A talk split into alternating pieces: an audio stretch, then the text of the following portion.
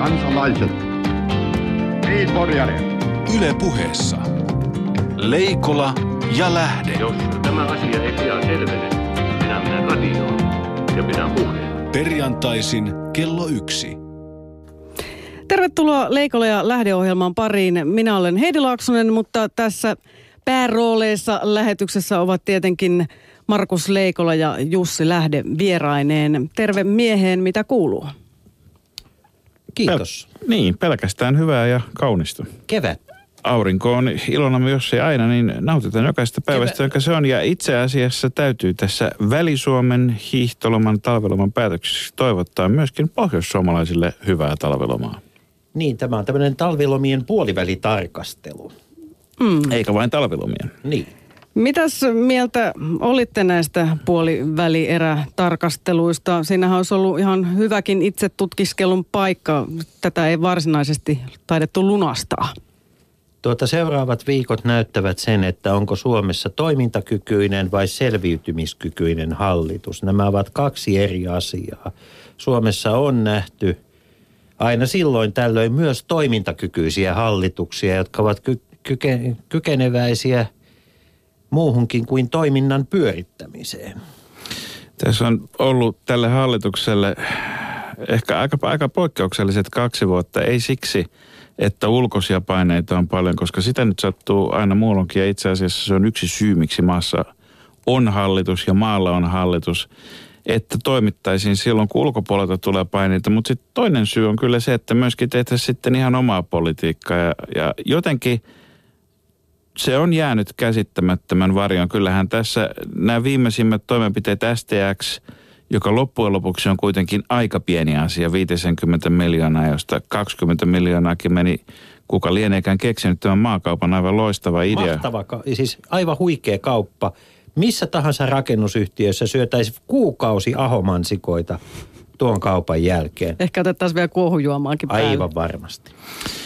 Kyllä, mutta et loppujen lopuksi jos katsoo, että mitä se merkitsee, niin, tota, niin se, se tarkoittaa samaa kuin, että tämmöinen 50 miljoonan tuki yhdelle toista tuhannelle mieskuukaudelle, joka kahdessa laivassa on, niin se on noin 400 euroa per henkilötyökuukausi. Ja nyt kun tarkistin tuolta metalliteollisuus, me- metalliväenliiton ja teknologiateollisuuden tessistä, niin, niin tota, tämmöisen pikkasen vaativamman metallimiehen palkka on 2000 euroa kuussa ja se, ne sosiaalikulut, joita siitä seuraa yhteiskunnalle on suurin piirtein 400 euroa. Eli saman verran. Nyt yhteiskunta tukee siis tätä laivarakennusteollisuutta sillä summalla, mikä näiden palkkasummista pitää maksaa takaisin yhteiskunnalle. Ja kaikki tota, totta kai työllisyys tai työttömyys tulee kalliiksi, mutta kyllä välillä aina miettii, että onko tässä järkeä ja ennen kaikkea onko tämä sellainen asia, joka vaatii niin paljon energiaa, että sitten aika monet muut asiat eivät sillä välin etene. Mutta tota, tätä hallitustahan on äh, aina, todet, aina todettu luonnehtimaan, että kun on kuusi puoluetta hallituksessa, niin on niin vaikea, vaikea saada asioita aikaiseksi. Mutta sehän ei ole totta. Ei siinä ole kyse hallituksen puolueiden lukumäärästä. Niin siis kyllä tässä on pohjimmiltaan kyse kokoomuksen ja demarien välisistä ideologisista eroista ja aika nätisti ne roippeet sitten siellä mukana tulee silloin, kun on jotakin, missä tulla mukana.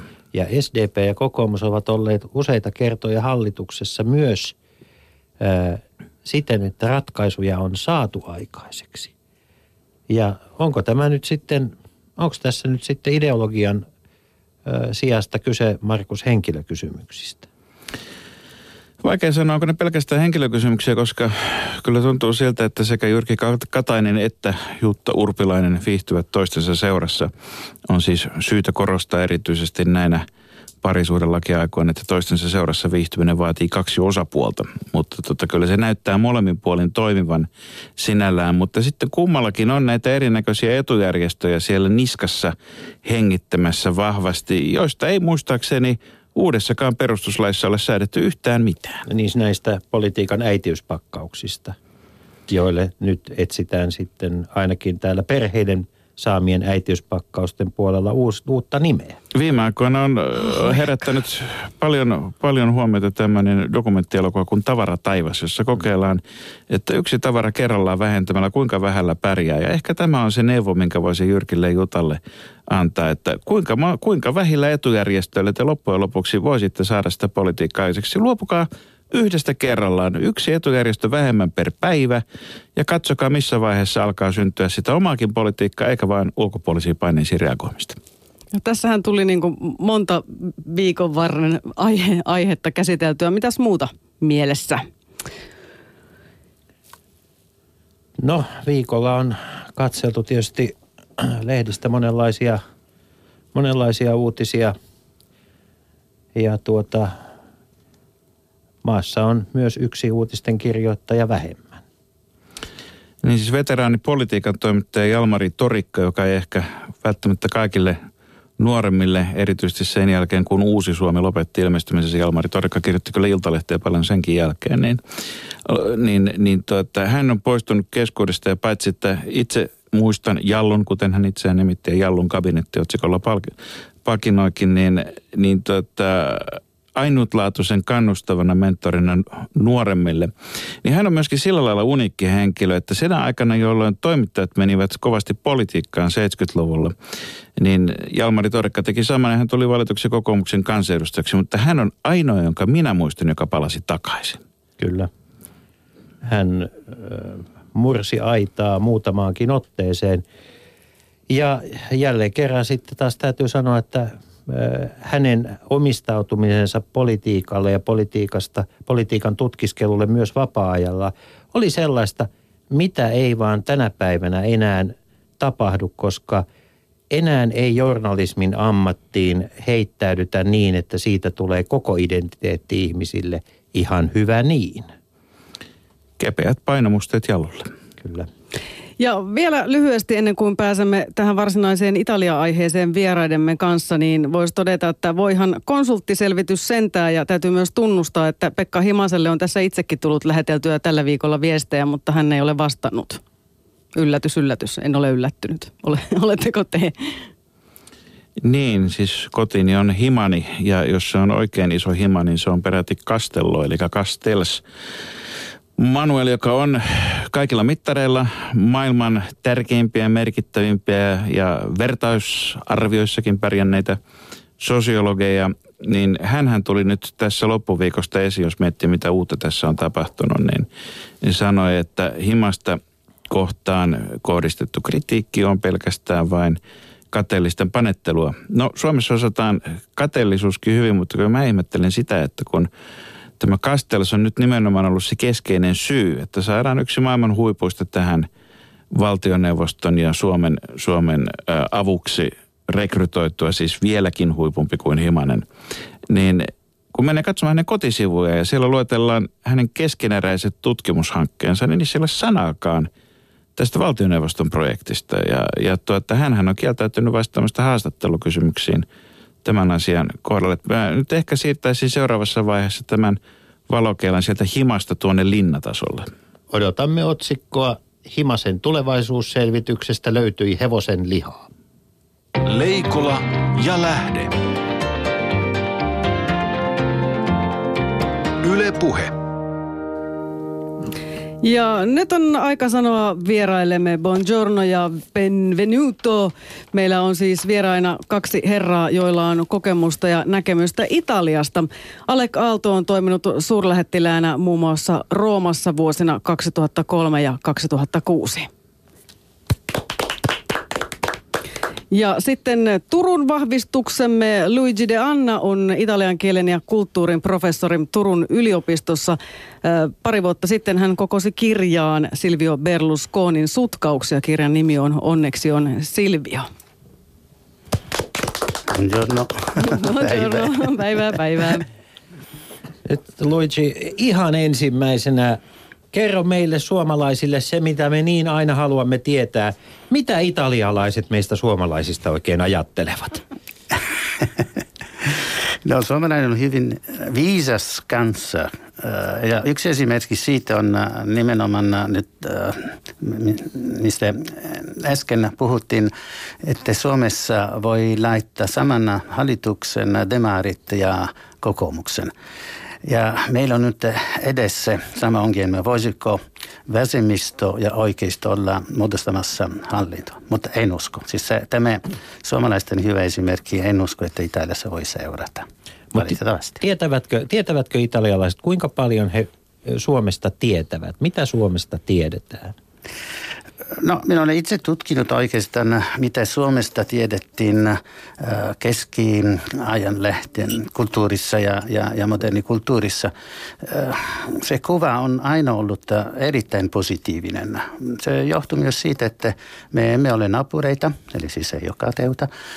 Ja, ja myös, että Suomi on, on historiallisesti antanut eri, loistava kuva itsestään. Minä muistan, kun olin nuorena tai lapsena, mun isä kertoi sodasta, talvisodasta ja, ja, ja se syntyi semmoinen idea, että Suomi on sankariden maa. Sankareista puheen ollen, mitä italialaiset sitten odottavat ja arvostavat poliitikoissa? Millainen on, onko, onko, ollaanko edelleenkin, Italiahan on nykyaikaisena valtiona ja konstruktiona aika nuori kuitenkin, vasta Garibaldin kokoonpanema 1800-luvulla ja Vittorio Emanuelen. Onko, onko Garibaldi edelleenkin sellainen poliittisen sankarin ihanne italialaisille? Mm, jollakin tavalla kyllä. Äh, meillä oli nyt pari vuotta sitten juhlittiin tämä yhtenäisyyttä. Ja, mutta jos verrataan taas Italia ja Suomen, äh, Suomi, Suomikin on nuori äh, val, valtio. Ja siksi on kehittänyt esimerkiksi konsensuspolitiikka, semmoinen yhtenäisyyttä, joka Italiassa ei samalla tavalla kehitetty, koska meillä on vanhat juuret. Ja ne vanhat juuret vaikuttavat tätä moderni Italian. Eli se separatismi, se erilaisuus, joka oli ennen yhdentymisestä, ne ovat edelleen olemassa. Minulla on, hyvät herrat, minulla, minulla on painajainen. Se tulee aina vähän väliä uniin. Minun pelkoni on, että Italia hajoaa noin 30 valtioon, jonka jälkeen ne kaikki liittyvät Euroopan unionin jäseniksi. Ja sen jälkeen Suomi ei koskaan pääse jalkapallon EM-kisoihin. Ää, Ale, Ale Kaalto, ää, olet katsellut Italiaa paitsi suurlähettiläänä. Aikanaan olet tehnyt Yleisradion toimittajana silloisesta EECstä juttua, juttuja ja Italia oli jo silloin eurooppalaisen politiikan mahtivaltio tässä, tässä niin kuin yhdentymiskehityksessä. Miksi Italia, miksi Italiaa on niin vaikea ymmärtää? Poliittinen järjestelmä on niin tyystin toisenlainen ja tietenkin Italian menneisyyskin on hyvin toisenlainen. Kannattaa kuitenkin muistaa, että muistaa tuo Mussolinin pitkä valtakausi ja sitten hyvin äärettömän traumaattinen toinen maailmansota. Sen jälkeen poliittinen väkivalta, joka, joka rehotti pari vuosikymmentä samaan aikaan, kun oli erittäin voimakas taloudellinen nousukausi. Et siinä oli niin kuin hyvin erityyppisiä elementtejä. Sitten oli poliittinen järjestelmä, jossa tavallaan kirkon avulla ja myös jenkkien avulla pidettiin huoli siitä, että kommunistit eivät koskaan pääsisi hallitukseen. Ja näin ollen oli eräänlainen yhden puolueen, eli kristillisdemokraattien tämmöinen pitkä, pitkä valtakausi, joka, jossa korruptio ehkä voi sanoa, että syveni jatkuvasti, kunnes koko tämä järjestelmä romahti 90-luvun alussa ja piti ikään kuin lähteä täysin uudestaan. Se oli esimerkiksi Berlusconin suuri hetki tulla politiikkaan mukaan menestyvänä liikemiehenä. Ei Italian poliittinen historia viimeisen sadan vuoden aikana on siis toisin sanoen täynnä uusia alkuja. Mitenkäs on hyvät herrat Luigi Di Anna siellä Turun studiossa ja Alekaalta täällä Pasilassa, niin, niin onko Italia käynyt samalla lailla Mussolinin kautta läpi kuin mitä Saksa, erityisesti läntinen Saksa, pakotettiin käymään toisen maailmansodan jälkeen? Onko keskustelua, tilintekoa, semmoista perusteellista pyykipesua, onko Italiassa käyty samanlaista? No, uh, minä olen seurannut nuorena tätä ilmiötä aika, aika, aika lähellä. Tietysti nuorena olin kiinnostunut politiikasta ja, ja täytyy sanoa, että ne Italian ja Saksan nimet olivat hyvin erilaisia. Italiassa ei tapahtunut ne julmat teot, jotka Saksassa tapahtuivat. Eli sen verran Italia ei ollut pakko tehdä sellaista suurta puhdistusta. Mutta kuitenkin Italiassa syntyi erittäin vahva antifasistinen järjestelmä.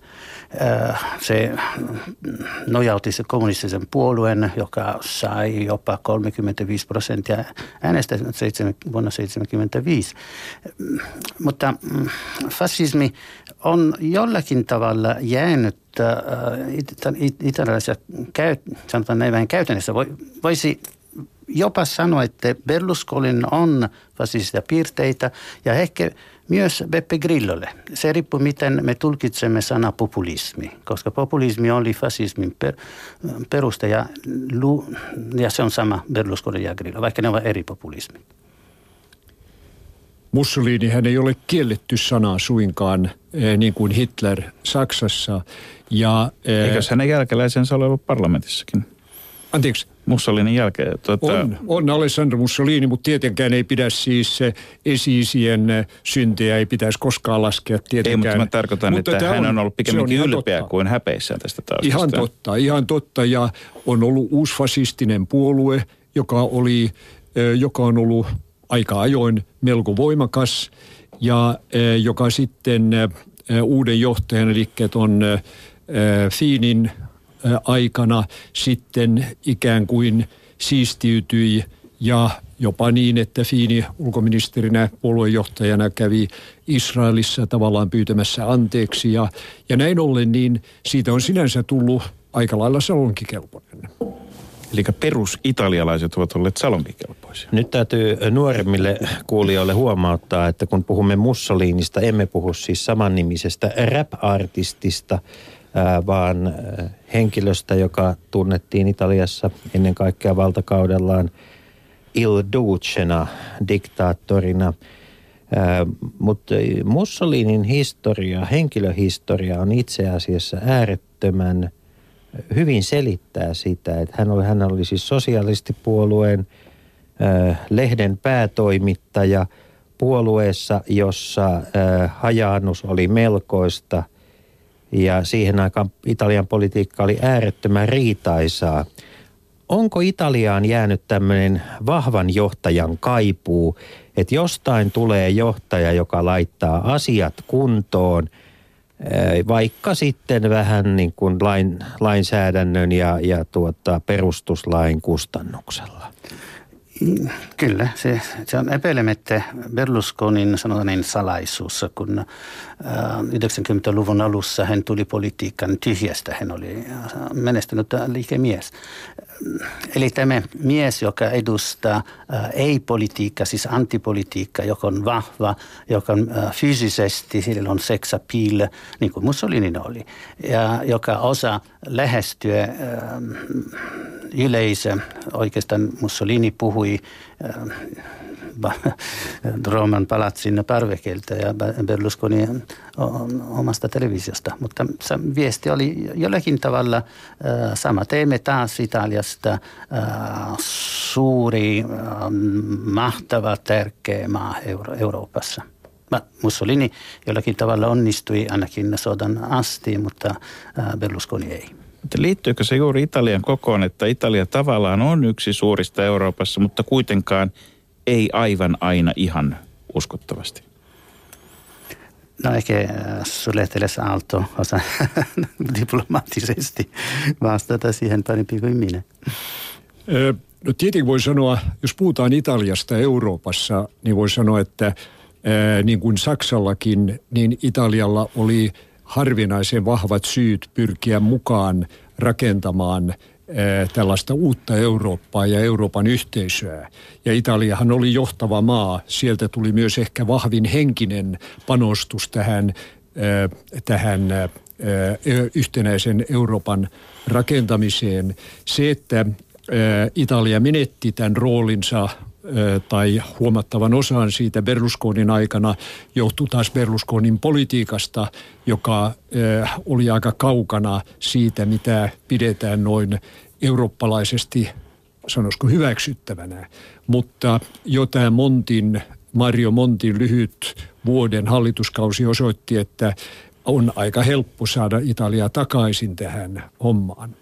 Mutta vielä tuosta Berlusconista sitten, niin hänessä juuri niin kuin Anna sanoi, hänessä on karismaa, eh, tietenkin tämä värjätty tukka ja, ja vahva meikki myös päiväsaikaan, niin on ehkä jo tässä vaiheessa omia vähän himmentämään tätä, tätä vetovoimaa, mutta sitä on kuitenkin.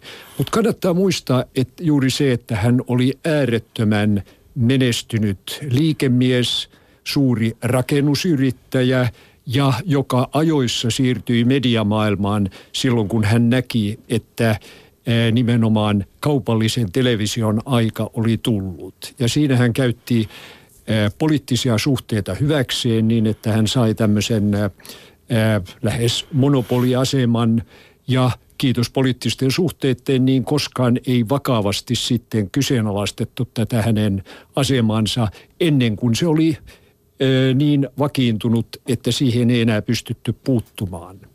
Ja näin ollen niin italialaiset näkevät, että siinä on menestynyt mies, jos hän pystyy hoitamaan itselleen tämmöisen suunnattoman omaisuuden, niin kyllähän varmaan Italiallekin pystyy tämä niin kuin samaa vaurautta luomaan ja niin. Tilanteessa, jossa kaikki vanhat poliitikot oli ikään kuin hävinneet kartalta. Ja täytyy muistaa, että ei tämä bunga bunga niin uusi asia ole. Se oli, se, no Mussolini, mutta myös esimerkiksi Suomen presidentti Urho Kaleva Kekkoseen liitettiin aina tällainen väkevä, vahva naisten, miesten maine ja no näitä löytyy joka mantereelta vastaavia esimerkkejä. Mutta että yksi asia, mitä mä en, en ymmärrä, että ja tämä, mitä sanon nyt, ei liity näihin aikaisempiin kuvauksiin. Ajatellaan vaikka Jallis Harkimoa.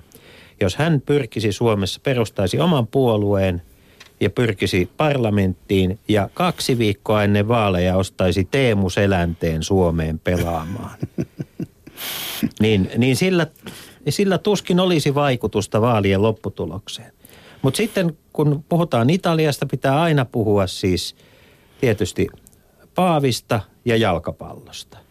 Ja Ballotellin osto juuri ennen vaaleja, se näytti koko muulle maailmalle täysin koomiselta asialta.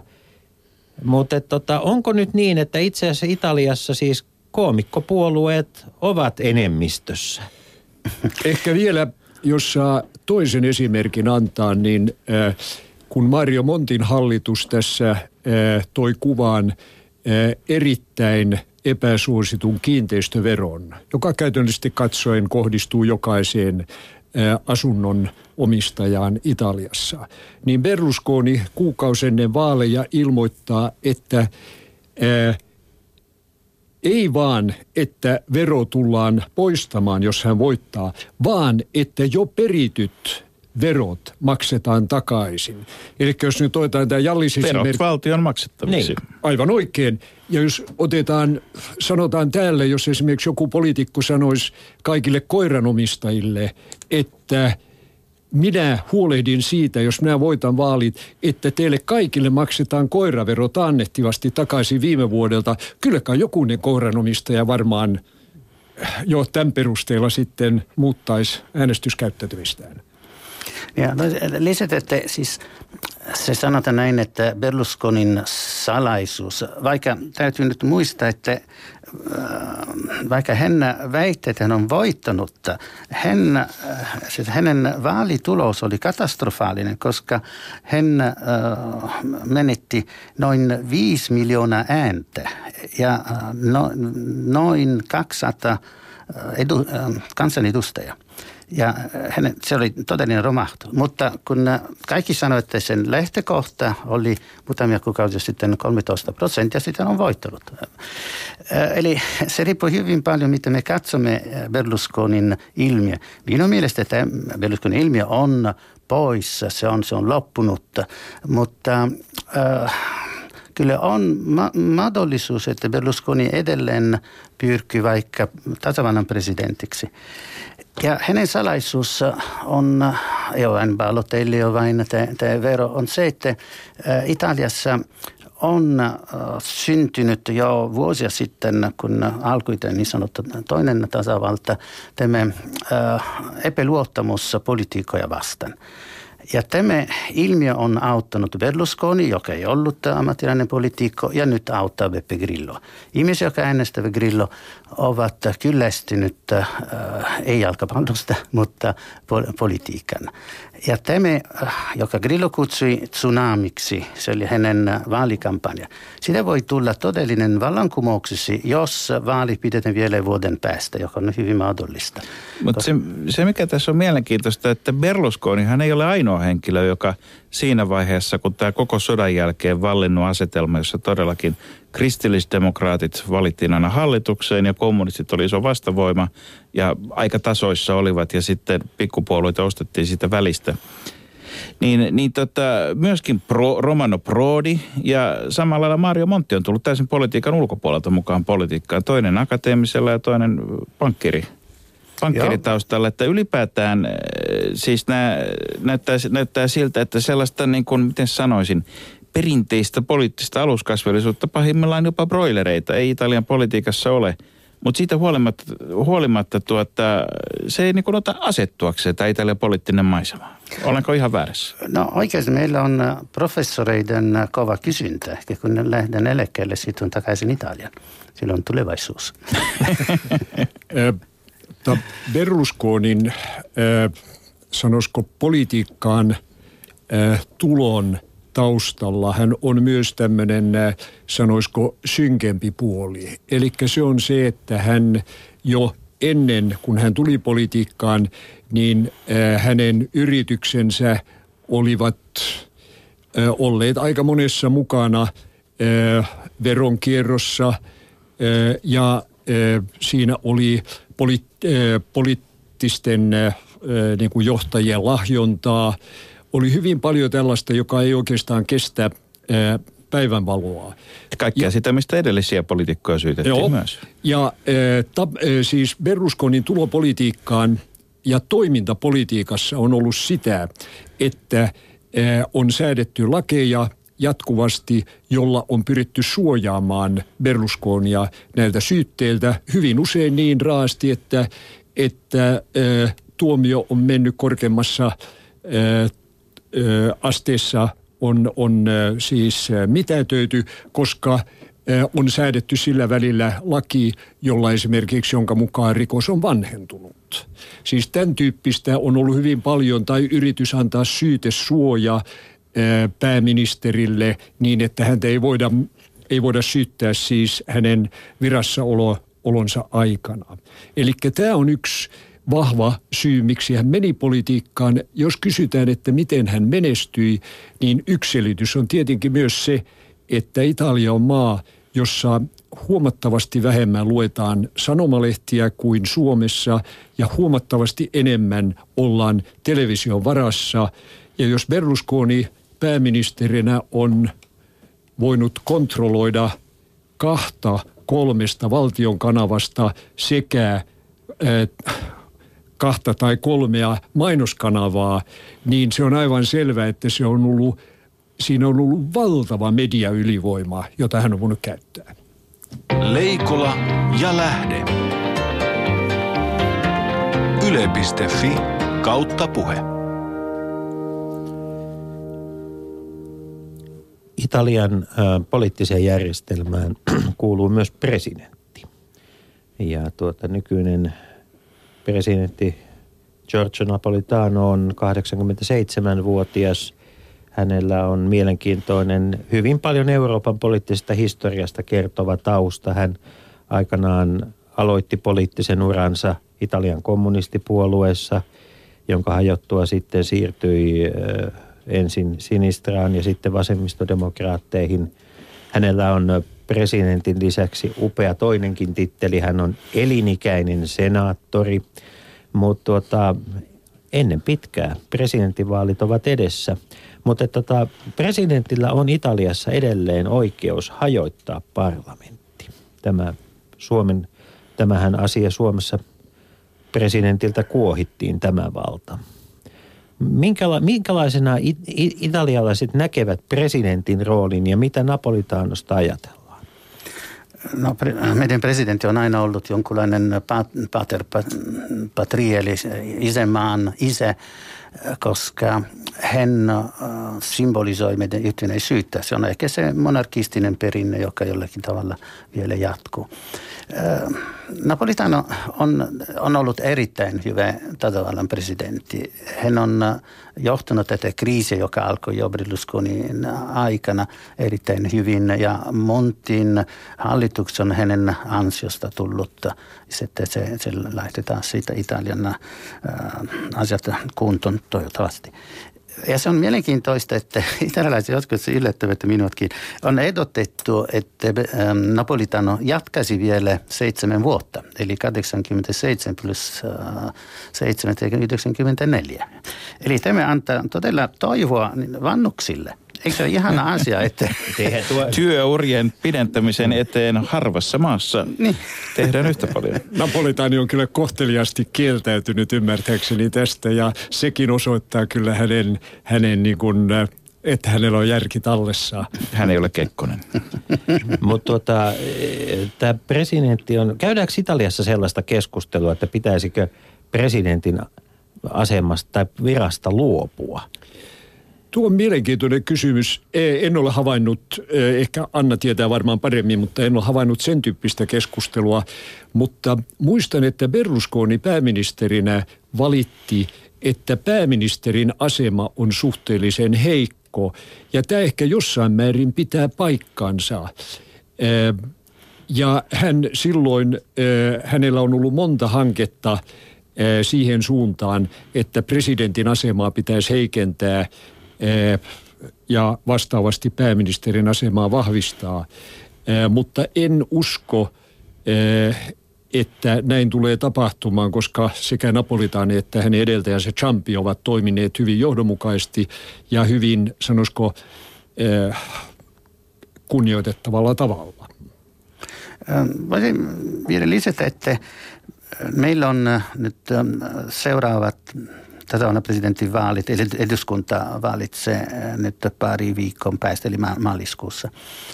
Ja ehkä olisi aika valita nyt naisen, koska nyt eduskunnassa on valittu hyvin monta naista. Se on uusi asia Italian politiikassa. Ja luulisin, että he yli puolueita haluavat nyt, että seuraava presidentti olisi, olisi nainen. Ja kyllä Italiasta löytyy pari kolme hyvää naispolitiikkaa. Keitä, keitä he ovat? No esimerkiksi Finocchiaro, joka on todennäköisesti seuraava senaatin puheenjohtaja. Hän, hän on vasemmiston puolueen senaatin ryhmän puheenjohtaja. Hän oli yksi sitä Emma Bonino, joka on entinen radikaali, joka on ollut hyvin aktiivinen äh, myös kansainvälisellä, kansainvälisellä tasolla. Komissaarina muun muassa. Joo, eli luulisin, että Finocchiaro esimerkiksi oli se entinen tuomari. Hän tuntee lakia oikein hyvin. Mennään, mennään näihin vaalin tuloksiin, josta, jossa siis tuota, ei voi sanoa vaan kieleksi, vaan täysin omaksi ryhmittymäkseen nousi Beppo Grillo, jota kukaan, Beppe Grillo, jota kukaan ei, kukaan ei tunnella, Cinque Stelle, niin tota, viisi tähteä on hänen puolueensa. Mikä ryhmittymä tämä on ja kuka, mikä mies on Beppe Grillo?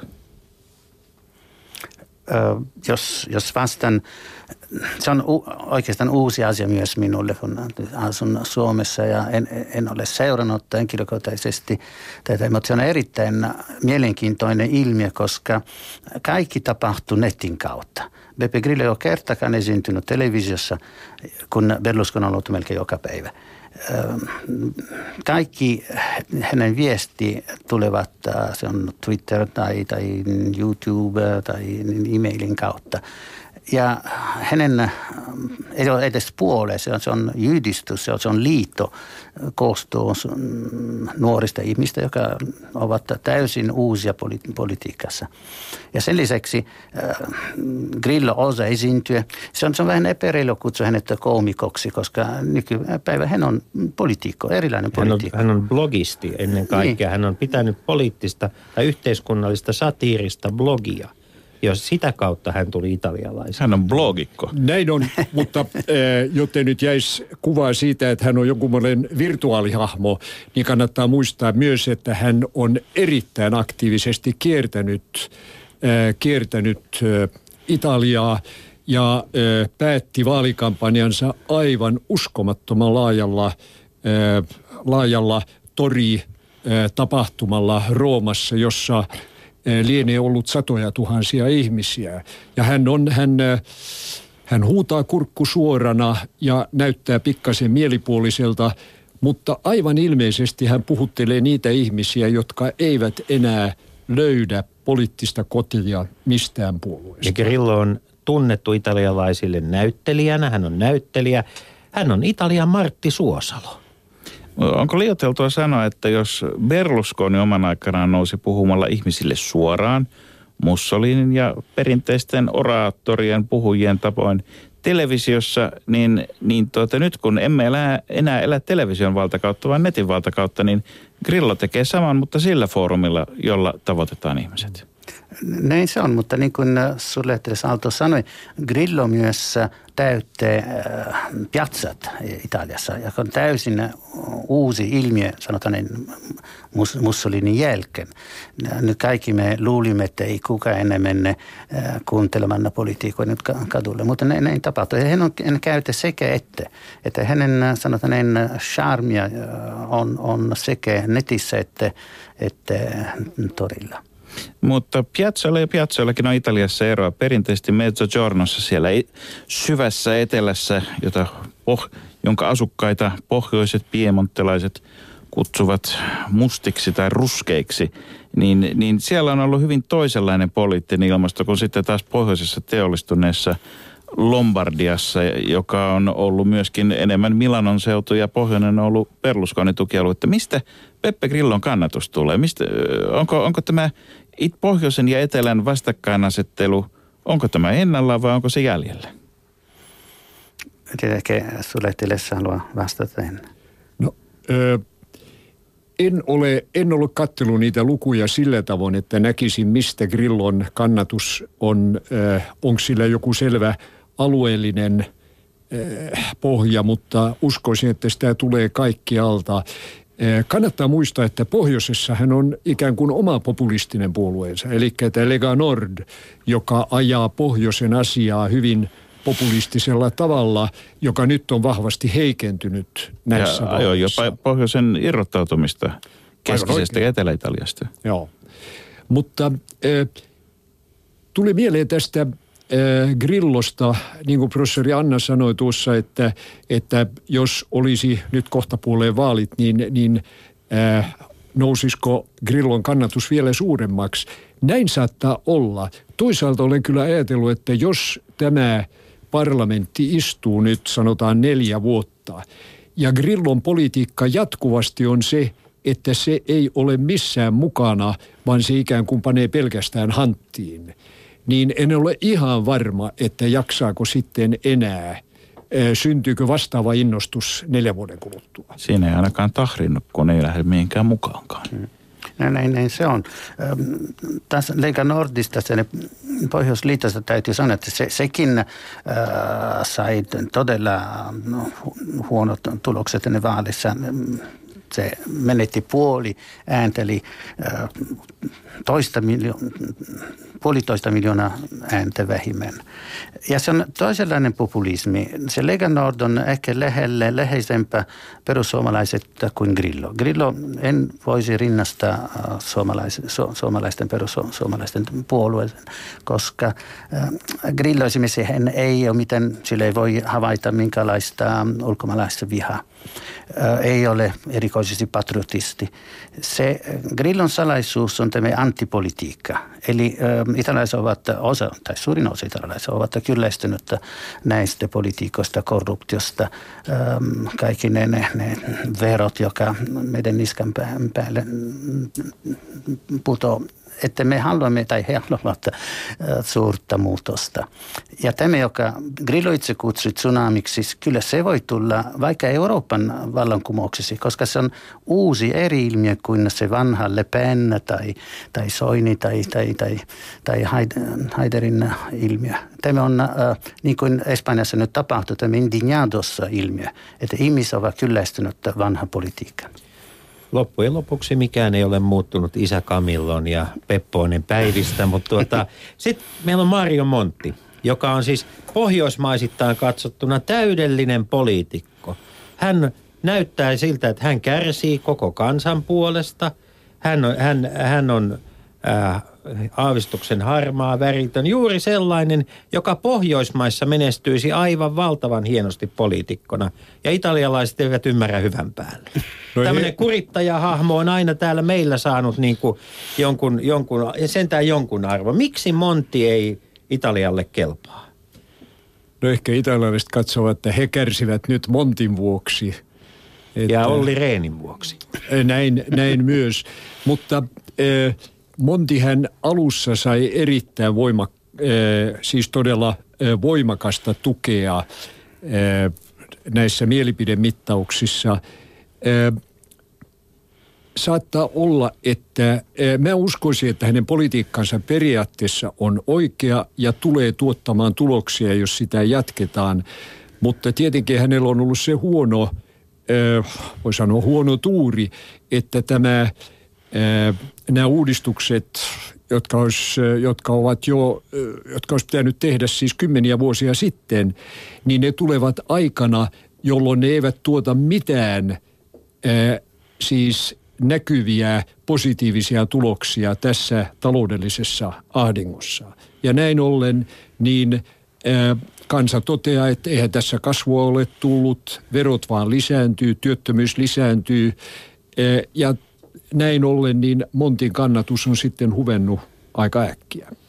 Tuleeko Italiasta, kun sanot verot lisääntyvät, niin täytyy aina muistaa yksi juttu on se, mitä veroja säädetään ja toinen juttu on se, mitä veroja kerätään.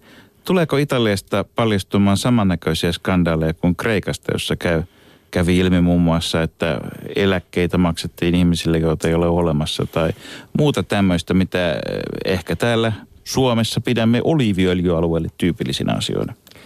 Jos käy Roomassa nyt, niin huomaa äh, verrattuna tilanteeseen pari vuotta sitten, että nyt joka kaupassa, joka baarissa sinulle tarjotaan kuittia. Ja näin ei suinkaan ennen ollut, että huomaa, että siinä on ihan selvästi toisenlainen, äh, toisenlainen meno. Eli äh, verojen perintää on huomattavasti tehostettu. Sehän on ikävää sinänsä jo. Sillä on suuri työllistävä vaikutus, emmekä me ole sen Suomessa havainneet. Tuota, roomalainen ystäväni, kun kysyin häneltä, että mikä on Italian seuraava skandaali, hän sanoi, että Jussi, ei Italiassa ole skandaaleja, Italia on skandaali. Mutta tuota, minkälainen hahmo on sitten Pierluigi Bersani? Hänestä emme ole vielä kuulleet yhtään skandaalia. Hän on siis keskustavasemmistolaisen demokraattisen puolueen puheenjohtaja, joka sai puolueelleen alahuoneeseen vähän vajaa 30 prosenttia ja ylähuoneeseen vähän yli 30 prosenttia. Ja todennäköisin pääministeriehdokas, jos nyt Italialla jollakin niin vielä pääministeri saa. Niin. Niin, luulisin, että kyllä varmuudella äh, Bersani muodostunut vähemmistön hallitusta. Mutta Bersani, hän on ehkä meidän Peppoone, hänen, hänen samasta äh, Emiliasta, siis maakunnasta, puhuu samalla tavalla. Hän on erittäin vaatimaton verrattuna Berlusconi, ja se selittää myös vähän hänen ei liian suuri menestystä. Hän on liian tavallinen kansalainen kun me elämme tämä mediojen, mediojen aika. Mutta minusta hän on se oikea ihminen, joka nyt voisi enemmän kuin Monti, koska Monti oli takana suuret pankit, rahalaitokset, EU, Angela Merkel, kun Bersanin on takana ehkä enemmän kanssa. Ja, ja se, että se on entinen kommunisti, ei se tarkoita mitään erikoisempaa. Emiliassa, niin sanottu punaisessa Emiliassa, minä olen asunut lapsena siellä, kaikki olivat kommunisti ja kaikilla oli hyvä pankkitili. Paitsi isä Camillo, joka on siis Giovanni Guareshin kuvitteellinen – mutta hän ei ollut kommunisti. Ei, hän ei ollut kommunisti. Hän oli, mutta siis äh, täytyy sen verran nuorempia kuulijoita nyt anteeksi vaan, saattaa nyt setä taas valistaa, mutta Isä Camillo-kirjat, ne on, ne, on, ne on niin kauniita kertomuksia politiikasta, jossa siis tällainen äh, katolinen ja voi sanoa, että porvarillinen Isä Camillo äh, yrittää valistaa punaista maakuntaa – ja siellä on vastapuolena on sitten Peppoone, joka nousee ensin pormestariksi ja sitten parlamenttiin. Ja kirjan kaunis, kirjojen kaunis salaisuushan on siinä, että, että Peppoone vasemmistolaisena elää kuin porvari ja isä Camillo taas sitten porvarina ajattelee hyvin vasemmistolaisesti. Ja välissä on sitten Jumala, joka aina välillä koputtelee herroja olkapäille. Upeita kirjoja, upeita elokuvia. On aina vähän epäily, että Jumala on vasemmistolainen. Katsotaan nyt seuraavassa Paavin vaaleissa. niin, tässä päästään, päästään siihen seuraavaan asiaan, joka, joka tietysti puhuttaa. Eli kumpi on italialaisille nyt vaikeampi paikka? Se, että ei tiedetä kuka maata hallitsee vai sitä, että kuka hallitsee Vatikaania? Se on suuri, suuri kysymys katolilaisille, koska tämä oli todella suuri yllätys. Ei kukaan olisi odottanut sitä. Eli koskaan tapahtu vai kerran tapahtu, jos se, sekin on totta, että Paavi, Paavi lähtee ennen kuolemaa. Ja nyt tämä, tämä Paavi oli hyvin konservatiivinen ja hän äh, laitoi taka, takaisin kirkko siihen äh, sen suunta, mihin perinteellisesti on kulkenut. Tuleeko seuraava äh, samanlainen vai tulee sellainen edustaja, joka on enemmän auki niin sanottu yhteiskunnalle. Mutta kyllä tämä Paavi järjesti asiat näin, että luulisin, että kardinaalin enemmistö on vielä hänen linjalla. Mutta katsotaan, mistä hän tulee, mistä, minkä malainen hän on. Se, sekin on hyvin tärkeä. Ja meillä on siis Turun studiossa italian kielen ja kulttuurin professori Luigi Di Anna ja täällä Pasilassa Helsingissä entinen Italian suurlähettiläs Alek Aalto. Miten Alek, tuota, elämme ensimmäistä paavitonta päivää moneen sataan vuoteen tänään? Kyllä, varmaan hengissä pysymme, kunnes, kunnes se seuraaja valitaan. Ja totta kai varmaan Italiassa monet katoliset pitäisivät äärettömän tärkeänä, että Paavi taas olisi italialainen. Siellä on muutama vahva ehdokas. Mutta mielenkiintoistahan on, on se, että, että kirkko on aina puuttunut Italian politiikkaan. Muistan silloin, että hyvin, hyvin siis kouriin tuntuvasti puututtiin siis lainsäädäntökysymyksiin, jotka koskivat keinohedelmöitymistä ja, ja tämän tyyppisiä siis eettisesti tärkeitä asioita. Ja mie, silloin voi kysyä, että kun Berlusconin syntilista kirkon silmissä kuitenkin varmaan on aika pitkä. En tarkoita vain tämmöisiä talousrötöksiä. Helpompi on luetella, mitkä e- synnit eivät kuulu Berlusconin listalle kuin mitkä aivan, kuuluu sinne. Aivan oikein. Ja silloin voi kysyä, että miten kuitenkin on niin, että ainakin osa kirkon johtajista selvästi tukee Berlusconia. Ja se johtuu tietenkin siitä, että tämä, tämä perinteinen kommunismin pelko, kun katsotaan, että kommunismi on kuitenkin synonyymi ehkä ateismille ja niin, monest, niin se on niin vahva, että kahdesta pahasta niin pienempi paha on sitten kuitenkin se oikeisto. Ja kyllähän katolisen kirkon piirissäkin on pitkä perinne, että älkää tehkö niin kuin minä teen, vaan niin kuin ne sanon. Tuota, onko italialaisille, nyt kun pohditaan tulevan paavin henkilöä, onko kansallisuudella merkitystä Toivotaanko siellä italialaista paavia? No varmasti se, se on luonnollista, että italialaiset haluavat että italialaisen paavin puhua omaa kieltä. Me olemme vähän, siellä on ollut vähän hassu, kun se puolalainen paavi tai saksalainen paavi puhuu, että Italia on joku virhe tulee, mutta ne on vähän hassuja asioita.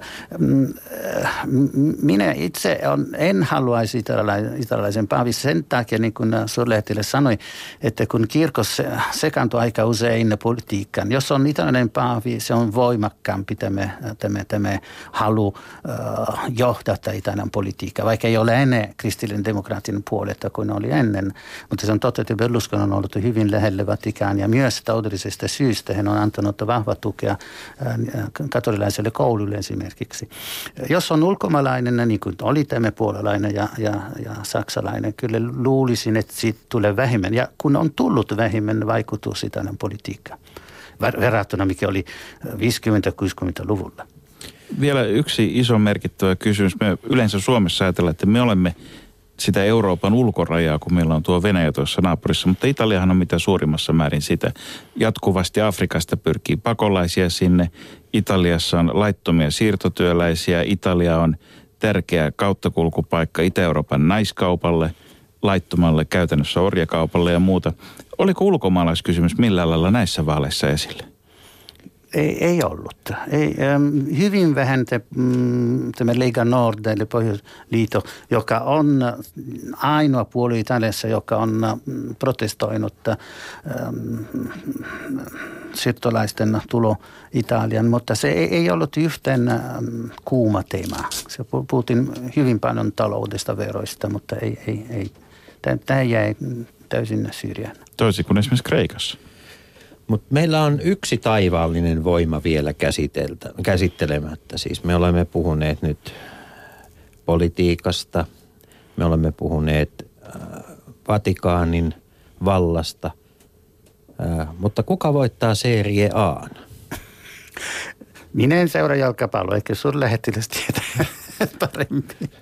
Tämä on ar- arka paikka. Siis minulla ei ollut edes suosikkojoukko, että äh, tyttärelläni oli kyllä, mutta...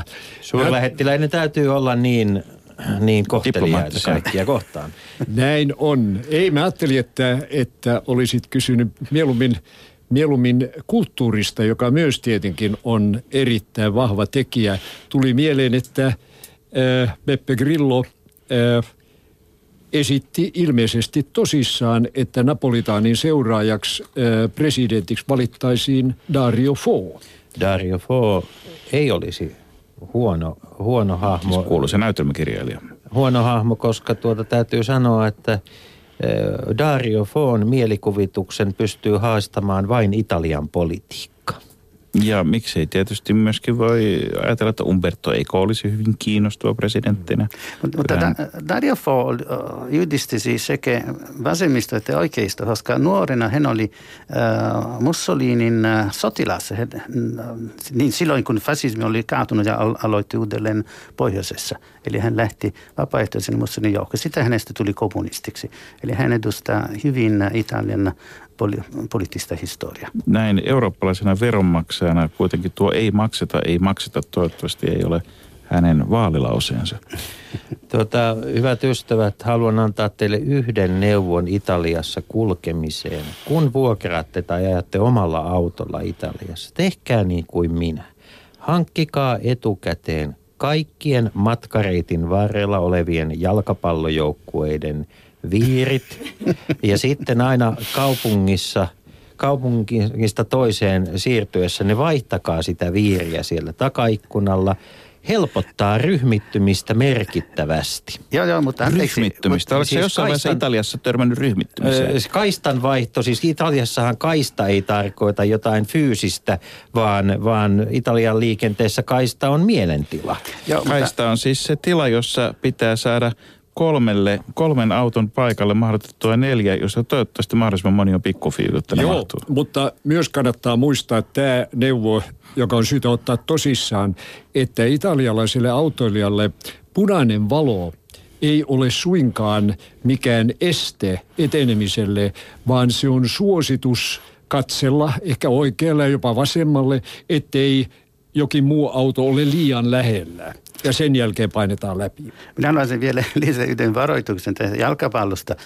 Tässä on hyvä neuvo, mutta vähän varallinen, koska esimerkiksi Roomassa on kaksi joukkuetta, eli kumpi, Rooma vai Lazion? Ää, mut minä tiedän, minä tiedän, minulla on sellainen kartta, johon olen piirtänyt nämä kannatusalueet. Aha. Laziolla, Lazion kannatusalue on hieman toisella suunnalla kuin sitten taas AC Rooman. On, on hyvä, että on joitakin kannatusalueita, jotka säilyvät vaaleista toiseen suhteellisen vakiona kuitenkin, että ihan kaikki ei ole jatkuvassa tämmöisessä instabilisationetilassa.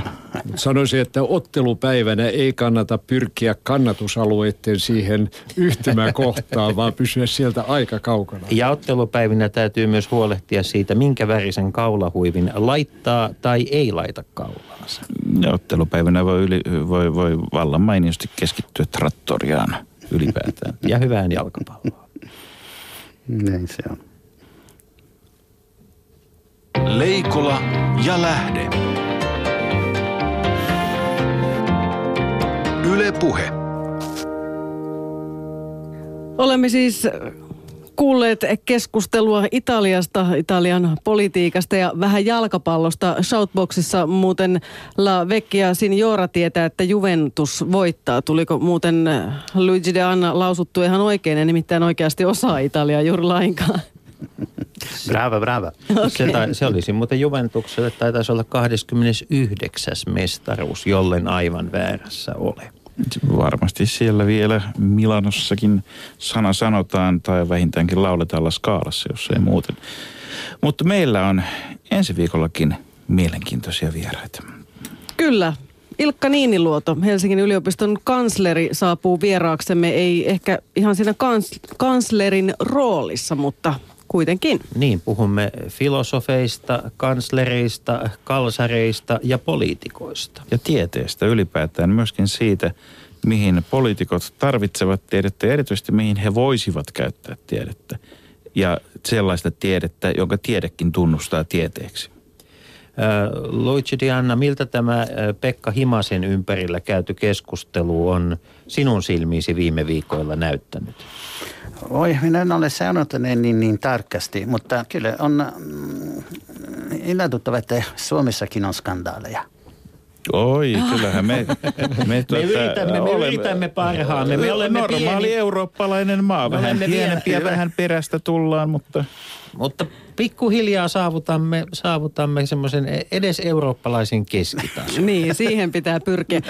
Lämpimät kiitokset Alek Aalto, Luigi de Anna, Jussi ja Markus. Ensi viikolla siis tavataan. Leikola ja lähde. Yle Puhe.